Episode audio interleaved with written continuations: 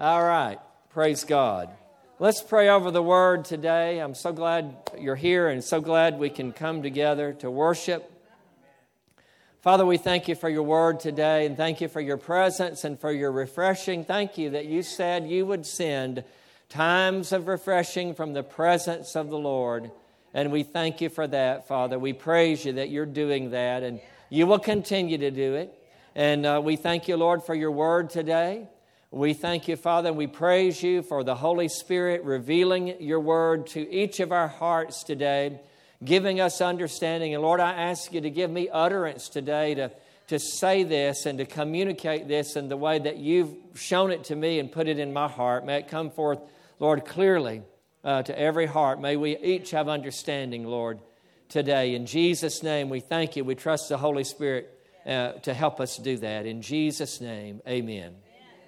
Praise the Lord. Second Peter uh, is where we're going to start today. The book of Second Peter, Peter's second letter that he wrote to the church, to believers. Second Peter chapter 1, and we'll start with verse number 2. He says, Grace and peace be multiplied to you in the knowledge of God and of Jesus our Lord, as his divine power has given to us all things that pertain to life and godliness through the knowledge of him who called us by glory and virtue, by which have been given to us exceedingly great and precious promises, that through these you may be partakers of the divine nature, having escaped the corruption that is in the world through lust. This is a very powerful passage of Scripture in the New Testament. It's full of some amazing statements here and some wonderful things uh, that, that we can receive in our lives. First of all, he says, Grace and peace be multiplied to you. Praise God. So I want to tell you this morning how you can have grace and peace multiplied in your life. Could anybody use that? Could anybody use grace and peace being multiplied in your life?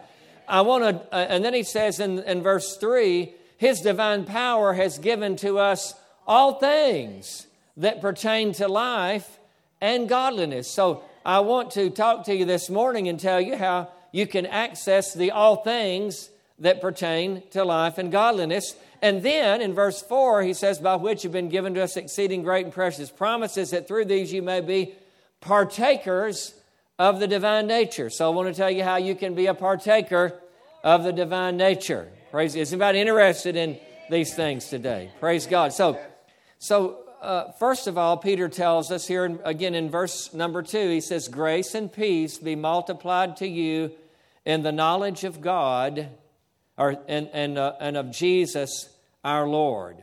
And then in verse 3, he says, His divine power has given, again, it's past tense, it's not will give, it's not might have, it's has given. He's already given it. Amen. His divine power has given to us what?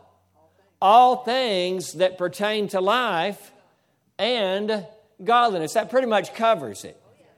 If you've got everything that you need that pertains to your life, both natural and spiritual, and you've got everything you need supplied to you so that you can be godly and righteous, amen. Then that's pretty much every, that pretty much covers it, right? Amen. And he says, uh, uh, he says, all, uh, has given us all things that pertain to life and godliness. How? Through the knowledge of him who called us by glory and virtue. So in, in the second verse there, he says, Grace and peace are multiplied to you in how? In the knowledge of God. And then verse 3 all things that pertain to life and godliness come to us through the knowledge of him who called us by glory and virtue. Praise God. So, so these things are received in our lives through the knowledge of God. Amen. And this word in the Greek language, you know, I, I do. Uh, uh, I do have a. I did minor in uh, biblical languages. You do know that. I know a little Greek and a little Hebrew. You did know that, right?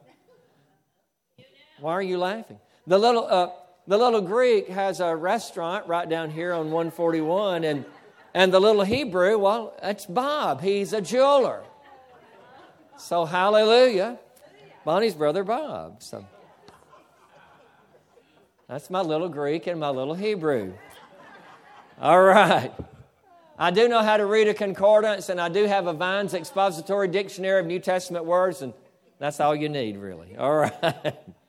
so, out of that, we're going to talk to you about, about what these words are, and it's real important for us to get it, and I believe it's, it's not too technical that, it, that you can't get a hold of it. So, uh, amen. So, the, not so this Greek word uh, that's translated knowledge here, where he says, Grace and peace multiplied to you in the knowledge of God. And then in verse 3, uh, all things that pertain to, come to, uh, to life and godliness come to us through the knowledge. This word knowledge in both of those verses is the Greek word epignosis. All right? And there's a similar Greek word that's translated knowledge, and it's the word gnosis. It just doesn't have the word epi in front of it. Uh, one of the, the, the one that's used here is epignosis, and the more common word that's used in the Bible, in the New Testament, for knowledge is just gnosis. Doesn't have the epi in, uh, in front of it. And, um, and gnosis means to have a general knowledge about something or about someone. When you ask somebody sometime, hey, do you know Jesus? Oh, yeah, yeah, I know Jesus. That means they've heard his name mentioned. That means they may know he's a character in the Bible. But you can kind of tell a lot of times from the response whether they know him. Right? They may have a gnosis, but they don't have the epignosis. Because epignosis is different. Epignosis is an exact, full knowledge and recognition of a subject. The Bible talks about when Jesus came to his hometown of Nazareth, he could not do any mighty work there. They said, Oh, this is the carpenter. You know, this is the son of, of Joseph, or this is the carpenter's son, and his brothers and sisters are here with us. They knew him, but just from a natural standpoint, they knew him, but they didn't know him. Later, that's in Mark 6, in the early part of the, of the chapter. Later on in the chapter, when Jesus had sailed across to the other side of the Sea of Galilee, he says he, he got out of the boat, and it says there that the people recognized him, and immediately they brought to, uh, to him all that were sick and diseased, and they sought to touch him, and as many as touched him were made whole because power was going out of him. Well, they recognized him for who he really was, didn't they? Amen. That's what this epignosis is it's, it's recognizing someone. Peter says, when grace and peace are going to be multiplied to you, when you recognize God for who He is, when you recognize Jesus for who He is, and you recognize what they've done for you. That's the kind of knowledge we're talking about today. Amen. Uh, I mentioned the Vine's dictionary. It's an expository dictionary of New Testament words where he gives the English word and then he, and then he shows the different Greek words that are that correspond to that English word that are translated, different Greek words that are used the way that English word is translated. And then he gives you the definition. And um, he says this about epignosis. He said it's a strengthened form of gnosis, expressing a full, epignosis is, expressing a fuller or a full knowledge, a greater participation by the knower in the object known. That means we have a relationship with God we participate with Him. Thus, it says a, a greater participation by the knower in the object known, thus more powerfully influencing him. Hallelujah. The knowledge that Peter's talking about here is a knowledge that we have of God that exerts a powerful influence over us. Amen. Paul wrote, said this in Ephesians 3:19 that we may know the love of Christ which passes knowledge. That knowledge, the word for knowledge there is gnosis. But we can have the love of Christ that passes that. We can have that. We can have that knowledge of God that that uh, powerfully influences us. Praise God. This word, epignosis, as a matter of fact, is never used in the Gospels or in the book of Acts. It's only used in the epistles. It's used 15 times by Paul in his letters. and four times by Peter, all of them here in 2 Peter. Now, the ver- that's the noun, epignosis is the noun. The verb form, you're going to get, get a little uh, English lesson here too today. The verb form of epignosis is uh, epignosko, and it's used in 1 Corinthians 13 12. And uh, you know that verse. It says, uh, Paul's writing here, he says, Now I know that word is, is the, the general one, gnosis, or the, or the verb form gnosko. But then I shall know, and this is piginosko. Uh, this little piggy, I don't know. Uh, is that next one. But then I shall know, just as I am known. And that last known is epignosko, the verb form of epignosis. Uh, so what and, and, so the and so the, the some other translations then of that of that last phrase of that verse say says this just as God knows me completely. So epignosis talks about knowing someone completely. Hallelujah. The new, uh, the new International Version says, just as I am fully known. So, this epignosis is knowing someone completely, knowing someone fully. And that's what Peter said grace and peace are going to be multiplied to you when you know God completely, when you know Him fully. Now, don't misunderstand me. I know that we're going to spend eternity getting to know God. We'll never know Him fully on this side. I realize that. But on the other hand, we can have a knowledge of Him that's not just a general knowledge. We can have a knowledge of Him where we know Him. You know, there's a saying now if you know, you know.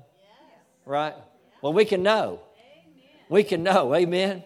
Praise God. And again, Vine says this it's a knowledge, this epignosis is a knowledge which perfectly unites the subject with the object.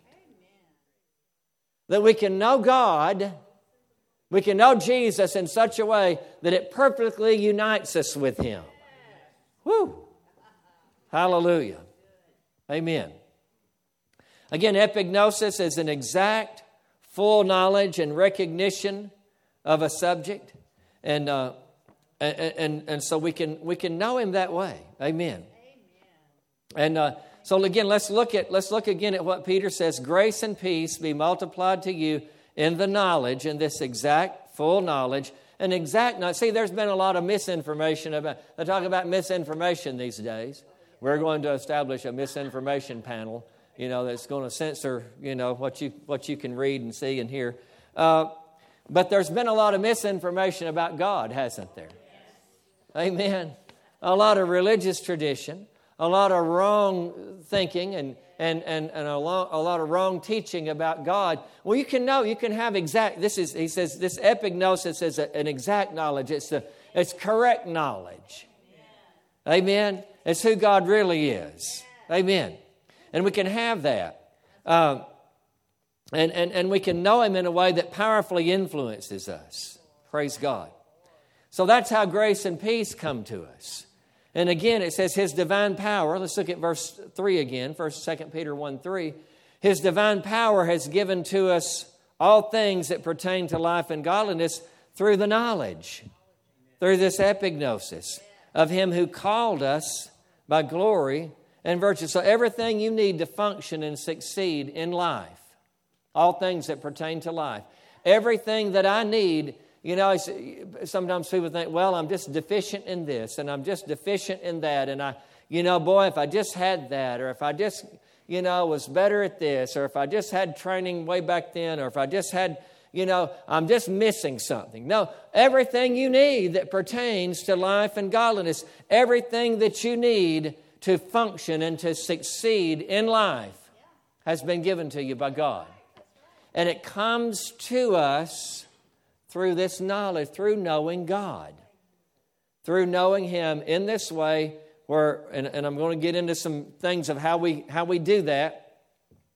But we, where, we, where we know Him not just from an outside or casual, but we know Him on the inside of us, and we know Him in our hearts, and we, and we know Him fully and completely for who He is. Amen? Praise God. Everything you need to function and succeed in life, and everything you, that you need to live a godly life.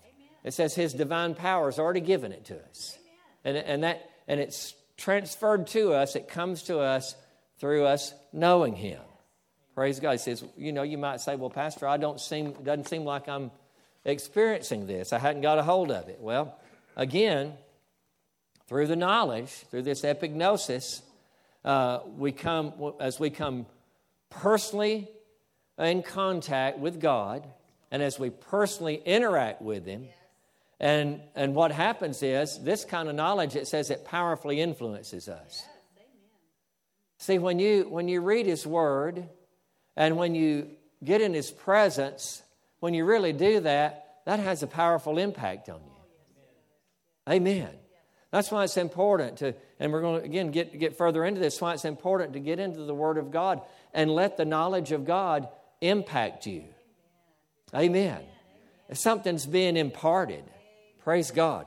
So getting to know God, getting to know the one that, that, that called you, he says, uh, through the knowledge of him who called us by glory and virtue. So we say, yeah, yeah, we want that, right? Do we want that? And you're thinking probably, well, surely that can only come if I have a vision. Surely that can only come if I have some powerful supernatural experience. Well, let's see what Peter says about that. Again, verse 4 by which have been given to us what? Exceedingly great and precious promises. Not experiences, not visions. Not, now, we're not, I'm not preaching against any of that. God can give visions and dreams, and, and we can and should have experiences, but Peter says this is going to flow to us through these promises. Amen. You may or may not have a vision, you may or may not have a dream, you may or may not have a supernatural experience, but I guarantee you, you've already got promises. You've already got promises, and it's through these promises that these things come.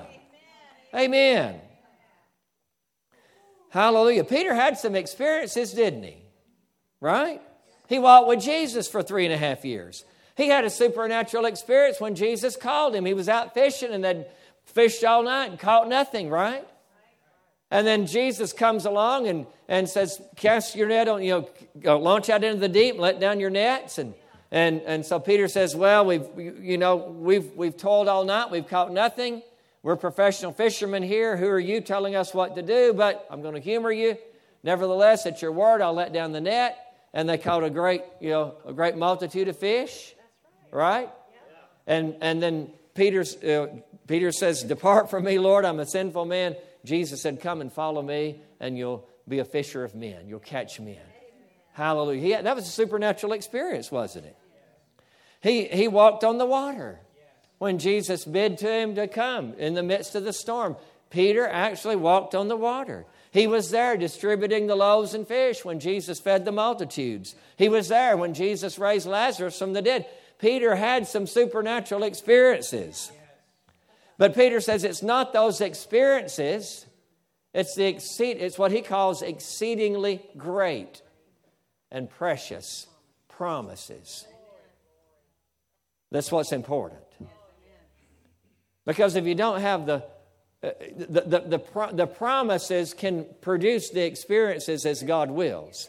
If you try to get the experience ahead of the promises, you can get deceived and misled and led by your feelings and led by your emotions. Amen? But it's the promises. That's what I, that's one, one thing that I've uh, uh, appreciated about this, the Asbury revival, is they made their focus on worship, on prayer, and on the Word of God. Amen. And people were having experiences, but it was all founded in Scripture. Amen. Thank God for it. Now, so Peter says it's not those experiences, but it's what he calls again exceedingly great and precious promises. Let me ask you a question Is that the way you look at the Word of God? See, the value that we place on the Word of God will be the life and the blessing that will be imparted back to us. If it's like, as Barbara says, we get to, you know, instead of we got to, if it's like, oh, I got to read my Bible so I can check off my list. Now, again, I know you may not, when you get up at 6 o'clock in the morning and, and you grab your Bible to read your daily Bible reading. You may not feel very anointed and you may feel like, okay, I'm doing this. But if you'll just make a little adjustment in there and say, these are exceedingly great and precious promises. And by these promises, I'm going to partake of the divine nature. Hallelujah. Hallelujah. So he calls them exceedingly great and precious promises. And then in a few verses later, in verse 16, uh, he, we, we see more about what Peter says about the, about the value of the, of the Bible, the written Word of God, above any experience, above any supernatural manifestation. Again, please don't misunderstand me. I'm not preaching against manifestations and experiences. We ought to have them, amen. But we, but, but we, again, the order, we have to keep the order right. We've got to put the word first, the written word. 2 Peter 1 16, for we did not follow cunningly devised fables when we made known to you the power and coming of our Lord Jesus Christ, but were eyewitnesses of his majesty. For he received from God the Father honor and glory when such a voice came to him from the excellent glory This is my beloved Son in whom I'm well pleased. And we heard this voice which came from heaven when we were with him on the holy mountain. Peter's talking about the another experience that he had, probably maybe the greatest one of all, where, where Peter and James and John go with Jesus up to the mountain, and Jesus is transfigured. So the Bible says that his, that his clothes begin shining. Jesus begins shining with the glory of God. You know, uh, the, the, the voice of God the Father speaks. This is, they hear the audible voice of God the Father. This is my beloved Son in whom I'm well pleased. Peter turns and, and they see Moses and Elijah. They appear to Jesus and talk to him. And, um, and so Peter has this experience. He says, We were with him. We had this dramatic experience. But then he says this in the next verse. He says, And so we have the prophetic word confirmed, which you will do well to heed as a light that shines in a dark place until the day dawns and the morning star rises in your hearts. What is he talking about here? Well, the King James says it this way it says, We have also a what? A what? More sure word of prophecy. What is he saying here? He said, I had this experience. I was with him on the mountain. I saw Moses and Elijah speaking to him. I saw him shine with the glory of God. I heard the voice of God the Father, but, but the people he's writing to, beloved, he says, we've got a more sure word of prophecy, and he's talking about the scripture. He says it's more sure than that experience, than that manifestation. Amen? All right. And so he says we have a more sure word of prophecy. And he says, uh, so we'll pick up reading again in the New King James. It says, which you, go back to the, there we go, which you, look at this, which you will do well, which you do well to heed. What's he talking about? Again, the Word of God. He said, this is what you need to focus on. This is what, this is, what is your foundation, which you do well to heed as a light that shines in a dark place. The psalmist, Psalm 119, says, The entrance of your word gives light. Hallelujah. The entrance of your word gives light. Praise God. As a light that shines in a dark place until the day dawns and the morning star rises in your hearts. Verse 20, he says, For knowing this first, that no prophecy of what?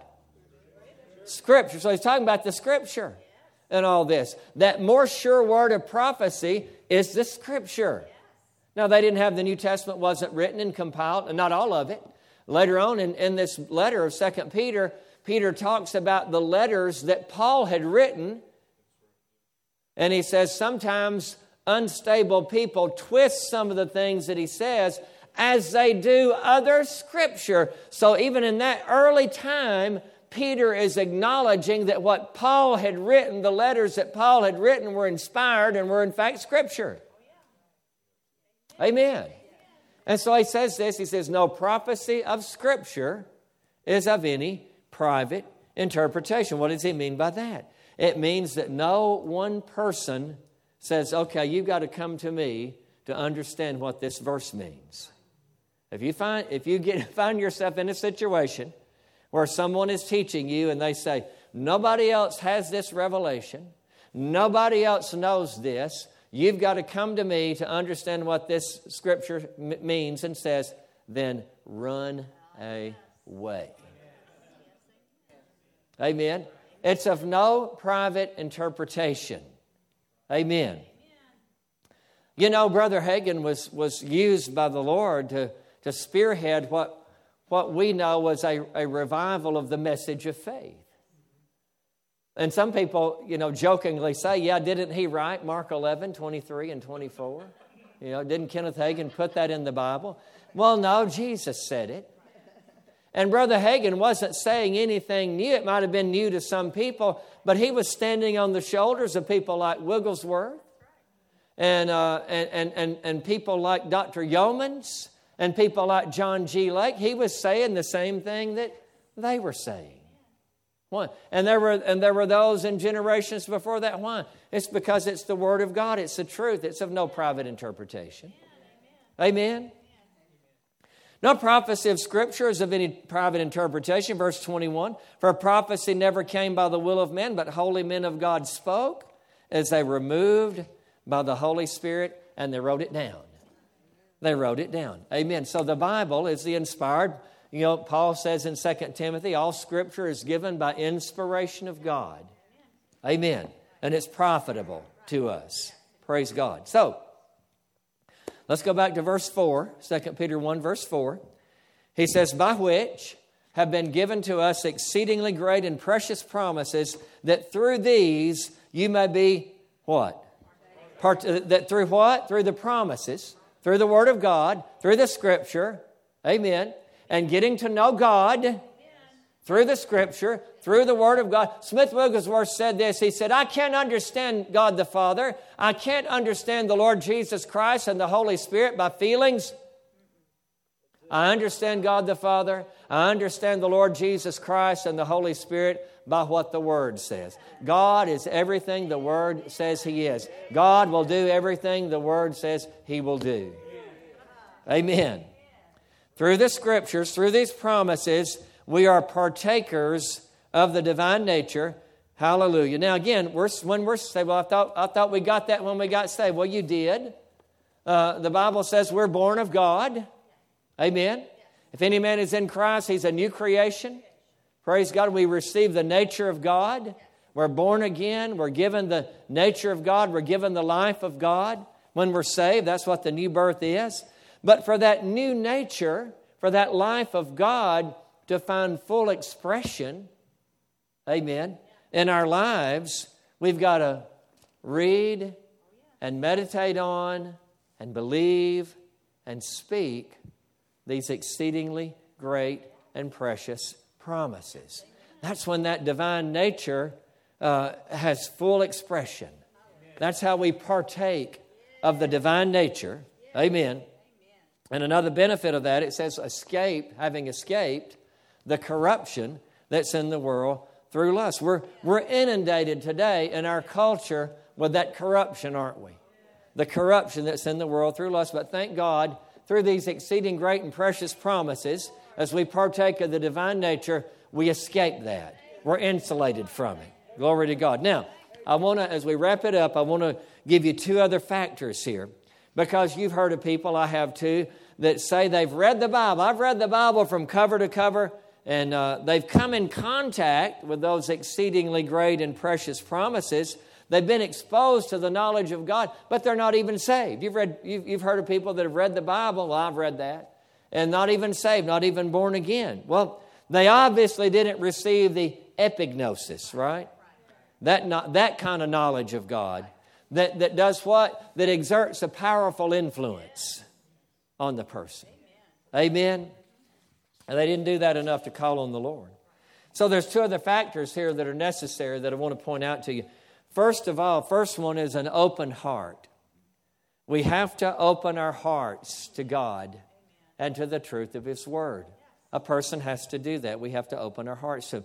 And, uh, and Paul gives us a, a good example of that uh, of people doing that in 1 Thessalonians chapter 2 and verse 13. He says, uh, For this reason, we also thank God without ceasing, because when you received the word of God, which you heard from us, you welcomed it. You did, they did what? They welcomed it. And they welcomed it how? Not as the word of men, but as it is in truth. Go back, go back to the previous uh, slide for a second. Not as the word of men. They didn't accept it as oh well yeah this is another another philosophy. We've heard from this philosopher and we know what this philosopher says so we're going to check out this philosopher now.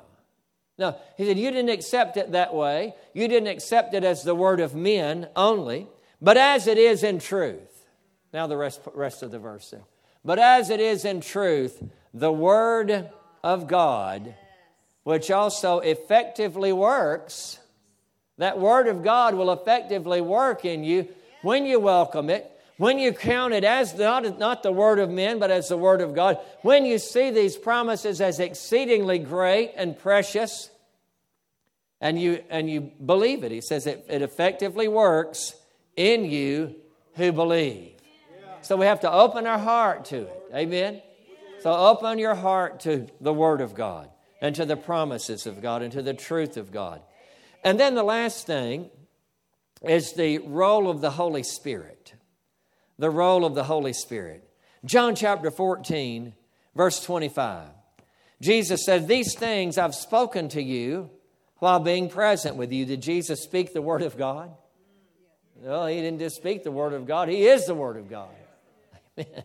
So everything he said was the Word of God, obviously. These things I've spoken to you while being present with you. But the Helper, the Holy Spirit, whom the Father will send in my name, he will teach you all things and bring to your remembrance all that I said to you. Remember how when uh, sometimes when Jesus was trying to communicate with his disciples and they were like, What? What are you? We don't understand what you're saying. This doesn't make any sense to us. They couldn't understand it, right? Some of it? Well, so he's promising them when the Holy Spirit comes within them and upon them, and that he's going to, he says, teach them. He said he'll teach you all things. In other words, he's going to take that general knowledge and make it real, make it come alive. So if you know, you know. Amen. Hallelujah. He's going to make that. It takes the Holy Spirit to make the general knowledge of, of the Scripture and the Bible and things of God to come alive in you. It's like when we were singing those songs this morning that are, uh, you know, just, just so full of the, of the precious truths of the Word of God. If they're alive in you, then when you sing them like that, it just, that's what, you know, that's what uh, stirred my heart so this morning. These, these great, these words that we're singing are not just words, they're great, wonderful, redeeming, delivering, liberating truths. Amen. And when, you, and when you've uh, had the Holy Spirit reveal them to you, that's what they are. That's what they become in you. Amen. He says he's going to teach us all things, and he says, bring to our remembrance all that Jesus said to us. John 16, 12. Jesus said, I still have many things to say to you, but you can't bear them now. Even if I tried, you couldn't get it. It would go over your head. You'd miss it in that stage at that point. All right? However, when He, the Spirit of truth, has come, well, let me ask you a question Did He come? Oh, He came. he came. Yes, He did. When He, the Spirit of truth, has come, He will guide you into all truth. For He will not speak on His own authority. Now, let me just stop and say something right here about this. He's going to guide you into what? All truth. He didn't say He will guide you to formulate your truth. Do you understand what I'm talking about here? People say, "Well, this is my truth. This is what this is the this is the truth." I'm no, you're not. There's only one truth. There's not your truth, his truth, her truth, y'all's truth. There's only one truth. There's only one truth. Amen. Hallelujah. And the Holy Spirit will guide us into all truth. Jesus says, For he will not speak on his own authority, but whatever he hears, he will speak and he'll tell you things to come. Next verse. He will glorify me, Jesus said. For he will take of what is mine and declare it to you. Hallelujah. That's what he said the Holy Spirit would do. He said he's going, he's going to glorify Jesus, he's going to take of what is mine, and he will declare it to you. Well, I don't know about, about you and your experience, but I know about me and my experience. And I know that, I mentioned it earlier, when I was filled with the Holy Spirit back in 1979, all of a sudden, this book that I couldn't quite get interested in, that I that just seemed like okay, yeah, that's the Bible, that's nice, yeah, we're supposed to believe it. Uh, all of a sudden, it became alive. It became so alive, just like wow, and wow, that fits with this, and he's saying the same thing here as he's saying here, and oh, it was like that. And not only that was Jesus became so much more real to me. The Jesus that was out here, the Jesus that lived 2,000 years ago, the Jesus that I heard about in Sunday school, all of a sudden was the Jesus that I knew. The Holy Spirit did that. Hallelujah. Hallelujah. That's what he just what Jesus said he would do. Praise God. Clint, come on, come on up before I finish this up and get done here and say, Where's the music? So hallelujah. Amen because the Holy Spirit comes to reveal Jesus. So we have to have an open heart and we have to have the help of the Holy Spirit. He is our helper. Amen. In order to receive this knowledge, this epignosis, this knowledge that has a, exerts a powerful influence over us and changes us and therefore produces grace and peace multiplied to us and therefore enables us enables the all things that pertain to life and godliness to flow into our lives and to cause us to be partakers of the divine nature. Hallelujah. 1 Corinthians 2, verse 9. Paul says, But as it is written, eye has not seen, nor ear heard, nor have entered the heart of man the things which God has prepared for those who love him. Sometimes people stop reading right there. Yeah, you know. Eye has not seen, and ear has not heard. Neither have entered the heart of man the things that God has prepared. We'll never know. We're just not supposed to know some things. Don't stop right there. Verse 10 But God has revealed them to us. How? How? Through His Spirit. For the Spirit searches all things, yes, the deep things of God. For what man knows the things of a man except the Spirit of the man which is in him? Even so, no one knows the things of God except the Spirit of God. Verse 12 Now we have received not the Spirit of the world, but the Spirit who is from God. Why did, we re- why did God give us the Spirit? Why have we received the Spirit who is from God? that we might know, that we might know, that we might know the things that have been freely given to us by God. That sounds a lot like what Peter says when he says, All things that pertain to life and godliness have been given to us. His divine power has given already all things that pertain to life and godliness through the knowledge. Here, Paul says that we might know. Well, what word do you suppose that know is there? I just knew it was going to be epignosis when I was looking it up and studying. I was about ready to run around. I was going to bust up my office over that. But it wasn't. This Greek word here for know, that we might know the things that have been freely given to us by God, is actually the Greek word oida. Now, not the potato company, not tater tots, not Ore-Ida. I got y'all hungry now. Oida. O I D A. But even though it's not epignosis, it means the same thing. It means a, a fullness of knowledge. It's a knowledge that can't be debated or argued out of you. It's a knowledge that you know it in your knower, as I used to say. And the Holy Spirit will take the Word of God and take the truth of God and make it so real to you and me that we know it in our knower, that we know God, that Jesus becomes alive and real to us, and the Word of God becomes exceedingly great and precious promises to us, and it begins to effectively work in us as we believe it, and it produces grace, God's ability, and it produces peace and wholeness, and it produces everything we need for life and godliness, and it causes that divine nature of God that was planted in us as a seed at the new birth just to begin to grow and flourish and dominate every area of our life. Amen. Amen. Hallelujah. Can anybody say thank God for the word? Thank God for his promises today. Hallelujah. Hallelujah. Thank you, Jesus. Thank you, Jesus. Thank you, Jesus. Let's just stand up and praise him for his word right now. Thank you, Jesus. Hallelujah. Thank you for your word. Thank you for your exceedingly great and precious promises. Thank you for the Holy Spirit that you've sent to teach us. Hallelujah and, to, and that we might know the things that have been freely given to us by you, Father. And may we walk fully in those things. Hallelujah. Hallelujah. Thank you, Father. Oh, we thank you for it. Oh, we praise you for it. Thank you, Jesus. Thank you, Jesus. Hallelujah. Oh, thank you for your goodness. Thank you for your goodness to us, Lord. Thank you for your mercy upon us. Father.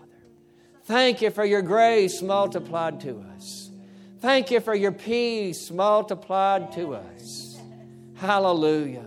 Oh, we thank you, Jesus. Hallelujah. Let's sing a little bit. I asked Clint to get this song ready, and I think it fits real good right here. Thank you, Jesus.